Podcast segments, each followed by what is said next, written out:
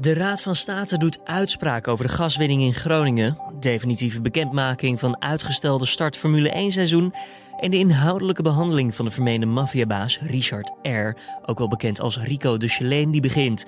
En wordt drugshandel, witwassen en leiding geven aan een criminele organisatie ten laste gelegd. Het OM baseert de aanklacht vooral op ontsleutelde PGP-berichten op telefoons van en naar de grootste spelers in het criminele circuit, zoals Novel en Ridouan T. Dit wordt het nieuws. Stel, wij, uh, wij feliciteren elkaar met onze verjaardag. Dat deden we dan ook gewoon met de PGP-telefoon. Dus dat kan koppelen van dat R in dit geval bijvoorbeeld die dag jarig is dan weten we gewoon dat deze telefoon van hem is. Dat ontsleutelen van die berichten is een proces dat al jaren aan de gang is. En het zou kunnen dat het OM daardoor nieuw bewijs heeft verzameld. Rechtbankverslaggever Joris Peters legt zo uit waar het allemaal om draait en wat de verwachtingen zijn voor deze zaak die vijf dagen zal duren. Maar eerst kort het belangrijkste nieuws van nu. Mijn naam is Julian Dom. Ik ben een weekje op vakantie geweest. Ben weer helemaal fris en fruitig terug nu op de vroege ochtend bij nu.nl. En deze vroege ochtend die heeft ook een naam, namelijk dinsdag 2 juni. Femke Halsema die stond gisteren voor een duivels dilemma. Ja, dat zei de Amsterdamse burgemeester in het uh, talkshowprogramma Op 1 over de demonstratie tegen politiegeweld van gisteren op de Dam. Misschien heb je de beelden gezien. Nou, er werden 250 demonstranten verwacht, maar dat werden er uiteindelijk enkele duizenden. Veilig afstand houden van elkaar was daardoor niet meer mogelijk. Maar op foto's was te zien dat veel demonstranten wel gewoon een mondkapje droegen.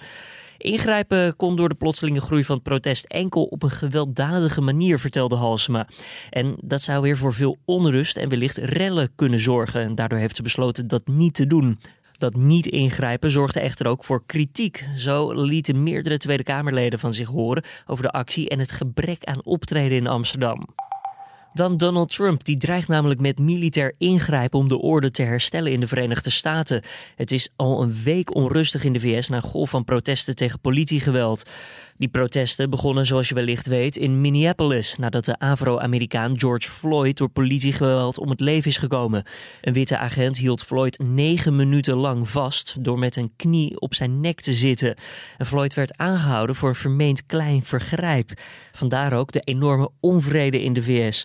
De man maakte meerdere keren duidelijk niet te kunnen ademen. Desondanks bleef de agent op zijn nek zitten. Floyd overleed ter plekke. Trump die wil nu soldaten gebruiken als burgemeesters en gouverneurs geen controle weten te krijgen over de rellen. Mogelijk heb je er gisteren zelf gezeten en het ook gezien. Nou, de heropening van cafés en terrassen is zonder excess verlopen. Dat zegt ook Hubert Bruls van Veiligheidsberaad tegen nu.nl. En het verbaast Bruls ook niet dat die opening goed lijkt te zijn gegaan.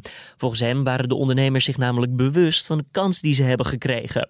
De voorzitter rekent zich echter verder nog niet rijk, omdat het slechts om de eerste dag gaat. Maar hij heeft de hoop dat dit op eenzelfde manier verder zal gaan. En dat betekent natuurlijk ook dat jij als bezoeker mogelijk eventjes op moet letten, want een horeca-ondernemer kan dit en hoort dit niet alleen te moeten kunnen. Luchtvaartmaatschappij Emirates neemt voorlopig geen afscheid van toestel de Airbus A380. Dat zei topman Tim Clark maandag. Nou, die A380 dat is het grootste passagiersvliegtuig ter wereld met twee verdiepingen. Air France die maakte bijvoorbeeld eerder al bekend juist te stoppen met het gebruik van dit type. En het Duitse Lufthansa zegt een aantal exemplaren uit de vloot te willen halen. Emirates die zegt de A380 nog wel zo zinvol mogelijk in te willen zetten de komende tijd. En verder zal de maatschappij uh, zo'n vier jaar nodig hebben om te herstellen van de crisis. Dat is als, naar verwachting volgens Emirates, volgend jaar tegen het coronavirus een vaccin wordt gevonden. Dan het nieuws van deze dag. De Chileense Amsterdammer Richard R., beter bekend als Rico de Chileen. We hebben hem vaker, uh, nou niet te gast gehad in deze podcast, maar wel over hem gehad. Uh, de komende vijf dagen staat hij terecht voor een waslijst aan criminele activiteiten. Zo wordt hij gezien als leider binnen het criminele circuit, die aan het hoofd zou staan van drie criminele organisaties, tegelijkertijd nog wel. Samen met Ridouan T. zou er ook plannen hebben beraamd voor meerdere liquidaties. Maar daarvoor verschijnt hij vandaag niet voor de rechter. Nee, Chili, het land, heeft Richard R. namelijk alleen uitgeleverd aan Nederland voor de andere verdenkingen. Nou, rechtbankverslaggever Joris Peters die ligt aan collega Esme Dirks. Trouwens, Esme nog eventjes bedankt natuurlijk voor het invallen samen met Carne van der Brink. Ja, uh, Esme die werd verteld wat de laatste stand van zaken is wat betreft Rico de Chileen. Nou, de laatste zitting die, die mee hebben gemaakt. Toen werd bekend uh, gemaakt door het Openbaar Ministerie dat ze de telefoon hebben weten te krijgen van Naval F. Uh, dat is een persoon die zij plaatsen in de criminele organisatie van, uh, van Richard R. Um, en ze zeggen dat ze daar veel bewijs in, in hebben gevonden voor hun veronderstelling dat, dat uh, Richard R. inderdaad uh, leiding gaf aan een criminele organisatie. Want wat stond er in die berichten? Nou, uh, onder andere bespreken zij volgens het Openbaar Ministerie liquidaties, maar ook het afpakken van, van, van drugs van, van andere criminelen. Ehm, nou goed, dat zijn de belangrijkste verdenkingen. Dat, dat Richard R. opdracht zou hebben gegeven voor liquidaties en dat hij zich heeft bezighouden met drugshandel. En zij zien hier gewoon uh, in een onderbouwing uh, van die stelling. En ziet het OM daarin ook bevestigd dat Ricardo R., Ridouan T. en Noffel een soort driemanschap vormden? Een familie, zeg maar? Ja, zeker. Ja, dat is wel grappig dat je het woord familie uh, noemt. Want dus, ze zijn af en toe... Nou, het gaat er eigenlijk niet... Het, hele, het, het meeste bewijs komt natuurlijk uit die PGP-telefoons. Het zijn berichten die je aan elkaar verstuurt. die zijn versleuteld en die zijn voor niemand zichtbaar. Maar die zijn nu uh, toch uh, inzichtelijk geworden voor het Openbaar Ministerie. Dus daar wordt vrij uitgesproken. Uh, en nou, deze zogenoemde lijnen van deze telefoons, die schrijven zij toe aan inderdaad Ridwan T, Noffel in dit geval, en dan R. en daarin wordt gewoon openlijk met elkaar gesproken van, ja, want wij zijn samen en we doen alles voor elkaar. Ik chargeer een beetje. Maar dat is wel waar het op neerkomt. En ze zien daar inderdaad bewijs voor dat deze heren een driemanschap hebben gevormd. Zij zeggen wel, het is dan vooral uh, een samenwerkingsverband tussen twee criminele organisaties. Dus aan de ene kant had je dan uh, R en met, samen met, uh, met Moffel in dit geval. En aan de andere kant Ridwan T. En als zij konden samenwerken op het vlak van bijvoorbeeld het uitvoeren van moorden, dan deden ze dat. maar ze hadden verder hun eigen. ze zeiden al dat Ridwan T. heeft Utrecht en uh, Richard R. Die, uh, die, die had Amsterdam. Ja, ja. Maar het OM volgt nu heel sterk die lijn. De advocaat van R. vindt dat complete onzin. Waarom? Nou, wat, je, wat hij het vooral vindt, is het, dat het een beetje een soort scenario-rechtspraak noemt hij het. Kijk, zijn, eh, laten we het zeggen, dat we vanuit gaan dat deze berichten inderdaad van zijn cliënt zijn.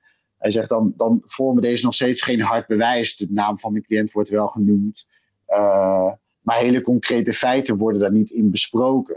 Uh, hij zegt, ja, dat kom nu maar met harde bewijzen, want dit is eigenlijk allemaal een beetje een scenario schetsen van hij zal het wel hebben gedaan. Oké, okay, dus zwak bewijs, maar deelt het OM die mening? Nee, zeker niet. Zij zien juist in die PGP-gesprekken zien zij een heel sterk bewijs. Zoals ik al eerder zei, dit, zijn, dit is communicatie van mensen uh, die uh, weten dat mensen niet mee kunnen lezen. En waar wordt dan bijvoorbeeld over gesproken? Ik neem aan dat ze in een soort codetaal met elkaar communiceren. Telt dat over het algemeen voor de rechtbank zwaar genoeg als bewijs? Zeker. Soms ruilen ze wel eens uh, woordjes om van. Dat er over, horlo over, horloges wordt gesproken, waarvan het OM zegt: nee, het gaat hier duidelijk om cocaïne. dat, dat weten ze weer aan andere punten, weten ze dat af te leiden. Uh, maar ook wel gewoon inderdaad van um, het afpakken van handel. Daarna gaan we hem laten slapen, wat in dit geval dan betekent liquideren. Mm. Dat soort teksten staan allemaal in die berichten. En als je de, als je de rechtbank daarvan kan overtuigen uh, dat, die, uh, dat die telefoons inderdaad van deze heren zijn, uh, dan zit je gewoon heel sterk. En kunnen ze dat? Ja, want het zijn namelijk ook telefoons die, ook, die, die ze ook privé gebruiken. Zo hebben ze ooit een telefoon aan, aan Noffel weten te koppelen, omdat hij bijvoorbeeld sprak over zijn dochtertje. Uh, weer in andere gevallen uh, gebruiken ze bijnamen die ze weer in andere lijnen zien staan. Maar bijvoorbeeld, stel wij, uh, wij feliciteren, feliciteren, elkaar met onze verjaardag. Ja. Dat deden we dan ook gewoon met de PGP-telefoon. Dus je dat kan koppelen van, we zien inderdaad dat, dat R in dit geval bijvoorbeeld op die dag jarig is dan weten we gewoon dat deze telefoon van hem is. En naast die berichten, wat is er tot nu toe nog meer voor bewijs tegen R dat hij een criminele organisatie zou leiden? Nou, het gros is eigenlijk toch wel gebaseerd op deze, uh, op deze berichten. En ze zeggen ook wel, uh, bijvoorbeeld, hoe kan jij zo'n uh, luxe leven leiden terwijl je geen bron van inkomsten hebt? Ik bedoel, R, heeft wel, R heeft wel verklaard over van ja, ik ben een, een zakenman en ik heb wel eens een horloges gehandeld, maar de, de, schattingen lopen uiteen uh, dat hij een wagenpark zou bezitten met een waarde van meer dan een miljoen euro. hoe, hoe kom jij aan deze spullen? Weet je? Het kan niet anders dan dat je dat verdient met drugshandel. Als hij daar geen verklaring tegenover stelt, wat hij op dit moment nog niet heeft gedaan, dus wellicht dat hij dat nu tijdens de inhoudelijke behandeling wel gaat doen, ja, dan, dan wordt het wel lastig voor een rechtbank om daar, hè, om, daar iets, om daar een andere verklaring voor te geven dan bijvoorbeeld drugshandel, waar gewoon heel veel geld in omgaat. Ja, je zei het net al, er heeft zelf geen verklaring afgelegd. Verder komt er weinig informatie. Wat is er allemaal geprobeerd om, om toch meer informatie te vergaren? Ze hebben geprobeerd met. Uh, wat wel zijn, is dat ze undercover agenten in hebben gezet. Uh, het Openbaar Ministerie heeft daar nog niet uh, de resultaten van verteld. Dus wellicht kom, komen daar ook nog, komt daar nog bewijs uit voort. Maar er zijn niet inderdaad. Er komen, er komen daar geen getuigen aan het woord. die uitleggen hoe, hoe, de, hoe de vork in de zit of zo. Dus dan moet je inderdaad vooral met die berichten ja, oké. Wat de recherche wel uit die undercover acties heeft gekregen, was de opmerking dat er een hele grote jongen is in die scene. Dat is alles? Nou ja, weet je wat? Dat is wat de verdediging ons heeft laten weten. Je, je, moet je voorstellen, dit, we, hebben, we, zijn in, uh, we hebben heel veel inleidende zittingen gehad. Uh, en het OM geeft dan wel flarden uit het dossier. En dit is wat de verdediging heeft gezegd dat het heeft opgeleverd. Het kan zomaar zijn dat ook bij Mysterie in de komende zittingsdagen in één keer met een heel ander verhaal komt. En met veel sterker bewijs dan alleen maar een paar losse opmerkingen van het is een hele grote jongen. Ze, zien Rico Chileen uh, gewoon absoluut als een speel in een, heel, in een criminele organisatie en in uh, de drugshandel die gewoon tegelijkertijd banden onderhoudt met andere grote criminelen. en wat misschien ook wel goed is om te weten, we spreken heel veel over, over, over liquidaties. Maar deze zaak draait echt om het feit dat Rico de Chileen leiding zou hebben gegeven aan een criminele organisatie. Met dan, dat klinkt dan raar, met als oogmerk het plegen van moorden en drugshandel. Mm en hij wordt nog niet vervolgd voor specifieke liquidaties. Ja, eventueel later wel, maar waarom is dat niet zeker? Nou, omdat uh, in eerste geval, ze hebben in eerste instantie hebben ze uh, deze man uit laten leveren door Chili aan Nederland. Maar je moet dan wel, uh, je doet dat op bepaalde voorwaarden. In dit geval hebben ze hem uit laten leveren op de verdenking dus, leiding geven aan de criminele organisatie. Maar nog niet het daadwerkelijk opdracht geven voor moorden. Ze zeggen wel, daar heeft zich bezig mee gehouden. Mhm.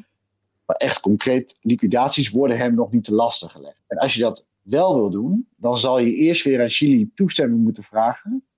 Of uh, er in dit geval ook om die reden uitgeleverd mocht worden. Dan ja, de strategie van de advocaat van R is eigenlijk om alle bewijs waarmee het OM komt te ontkrachten. Hè?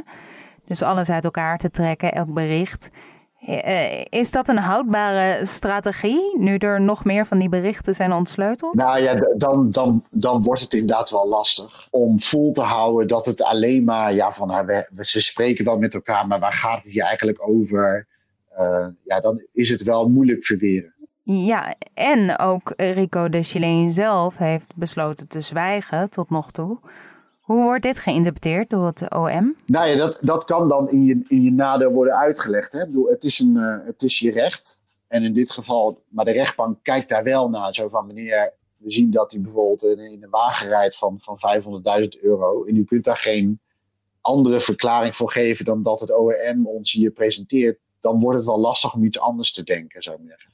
Dus of hij een verklaring gaat afleggen uh, de komende dagen, dat, is niet, dat, dat weet ik niet. Maar het volhouden van zwijgen, ja, hij kan het doen natuurlijk, zijn recht, maar dan, dan wordt het wel nog lastiger voor. Ja, nou we gaan zien of hij dat gaat volhouden. Uh, vijf dagen is er voor uitgetrokken voor de inhoudelijke behandeling. Uh, hoe gaan die vijf dagen eruit zien? Nou, ik denk dat we, dat we vandaag beginnen met de feitenbehandeling. Um, en dat zal de komende dagen dan nog wat duren. De indeling is nog niet helemaal bekend. Dus ik weet bijvoorbeeld ook nog niet wanneer de strafwijs uh, wordt uitgesproken. Um, maar die verwacht ik eigenlijk wel al deze week. En dan gaan we volgende week verder. En dan zal uh, de verdediging zijn pleidooi uh, mogen geven. Maar misschien dat het al deze week gebeurt hoor. Maar dat is mijn verwachting van het schema. Ja, in deze zaak staat er dus alleen terecht voor drugshandel, witwassen en het leiding geven aan een criminele organisatie. Hoeveel straf zou hij daarvoor opgelegd kunnen krijgen? Dus dan de, de strafeis die je in dit geval uh, kan verwachten is, nou dat zal ongeveer negen jaar zijn. In ieder geval boven de acht jaar. Dat is denk ik wel goed om te weten. En stel nou, hè, ze kunnen die andere zaken rondmaken en ze kunnen hem koppelen aan, aan meerdere liquidaties. Dan wordt het weer zo'n uh, geval dat hij tegen een levenslange gevangenisstraf aankijkt. Oké. En Noffel is al veroordeeld tot levenslang. De zaak tegen Ridwan T. is nog bezig. Zijn dat ook medeverdachten in deze zaak tegen Rico de Chileen? Ja, zijn medeverdachten, maar ze worden niet vervolgd. Wat je zegt, uh, Noffel is al veroordeeld tot een levenslange gevangenisstraf. Uh, dus daar kan niks meer bovenop. En in het geval van Ridwan heeft hij zijn eigen zaak. Dus ze achten het niet opportun om die twee eh, mannen dan ook nog eens in dit proces te vervolgen. Nee, nee. En kan dat nog veranderen als er toch nog vervolg wordt, voor, ook voor die moorden? Dat zou eventueel kunnen, kunnen ja. Dat wel. Maar dat, ja, dan zitten we ook weer met dat verhaal. Want je hebt bijvoorbeeld nu ook al twee strafzaken waar Ridwan T. in figureert. En eentje is zijn eigen strafzaak. En daar hangt hem ook levenslang gevangenisstraf boven het hoofd. Dan hebben we nog een andere strafzaak tegen leden van, de, van motorbende Calawago. Daarom wordt hij ook als opdrachtgever genoemd. Maar wordt hij vooralsnog ook niet vervolgd. Dus het zou kunnen, dat kan zeker. Maar verwacht het eigenlijk niet. Rechtbankverslaggever Joris Peters, die hoorde je daar in gesprek met collega Esme Dirks.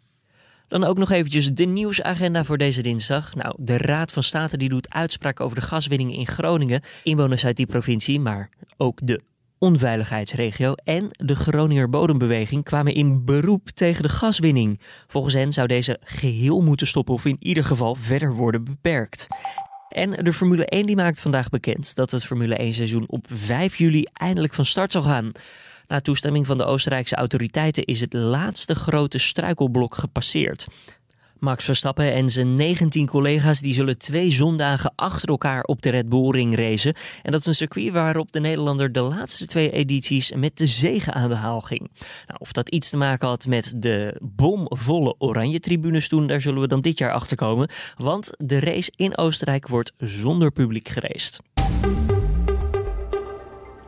Dan het weerbericht. Nou, vandaag een zonnige dag met in het zuidoosten temperaturen die oplopen tot 29 graden. En ook op de stranden wordt het zomers warm. Zelfs op de Wadden kan het namelijk oplopen tot 22 graden. Hooikoortspatiënten opgelet. Vandaag kan je namelijk vanwege het weerbeeld veel tot extreem veel pollen verwachten.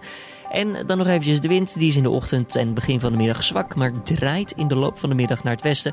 En neemt toe tot matig, waardoor het aan zee iets koeler, uiteindelijk dan hè, iets koeler kan worden.